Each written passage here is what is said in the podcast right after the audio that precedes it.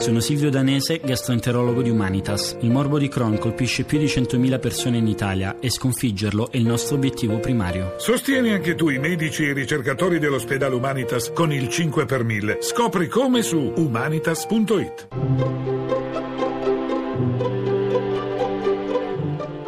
Il pensiero del giorno.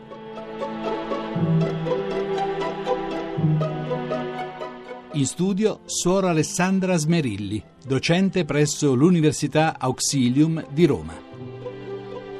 Tra qualche giorno a Roma si terrà un convegno per presentare un'anticipazione dei dati del rapporto mondiale sulla felicità. Da anni ormai si stila una classifica mondiale dei paesi più felici e si studiano le cause che fanno sentire le persone più o meno felici nei diversi stati del mondo. Esse sono molteplici, ma il più delle volte hanno a che fare con la qualità delle relazioni interpersonali, non solo nei rapporti più intimi, ma anche nei luoghi di lavoro. L'economia, occupandosi di questi temi, ha coniato una nuova categoria di beni, i beni relazionali. Essi emergono nei normali rapporti di lavoro tra un produttore e un consumatore o tra colleghi, come quel di più legato alla relazione che le interazioni tra persone fanno sviluppare. Scelgo quel locale perché mi servono bene, ma anche perché quando entro lì c'è un bel clima. Tra colleghi di lavoro le buone relazioni fanno aumentare la fiducia e anche la produttività. Si parla in questo caso di capitale relazionale che si accumula nel tempo tra persone che interagiscono spesso insieme.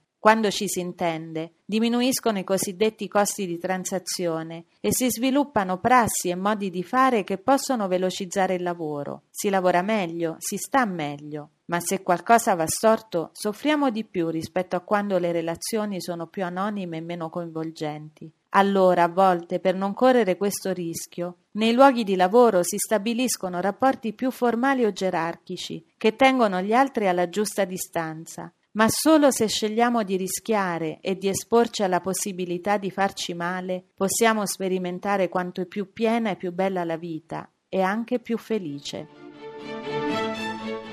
La trasmissione si può riascoltare e scaricare in podcast dal sito pensierodelgiorno.rai.it.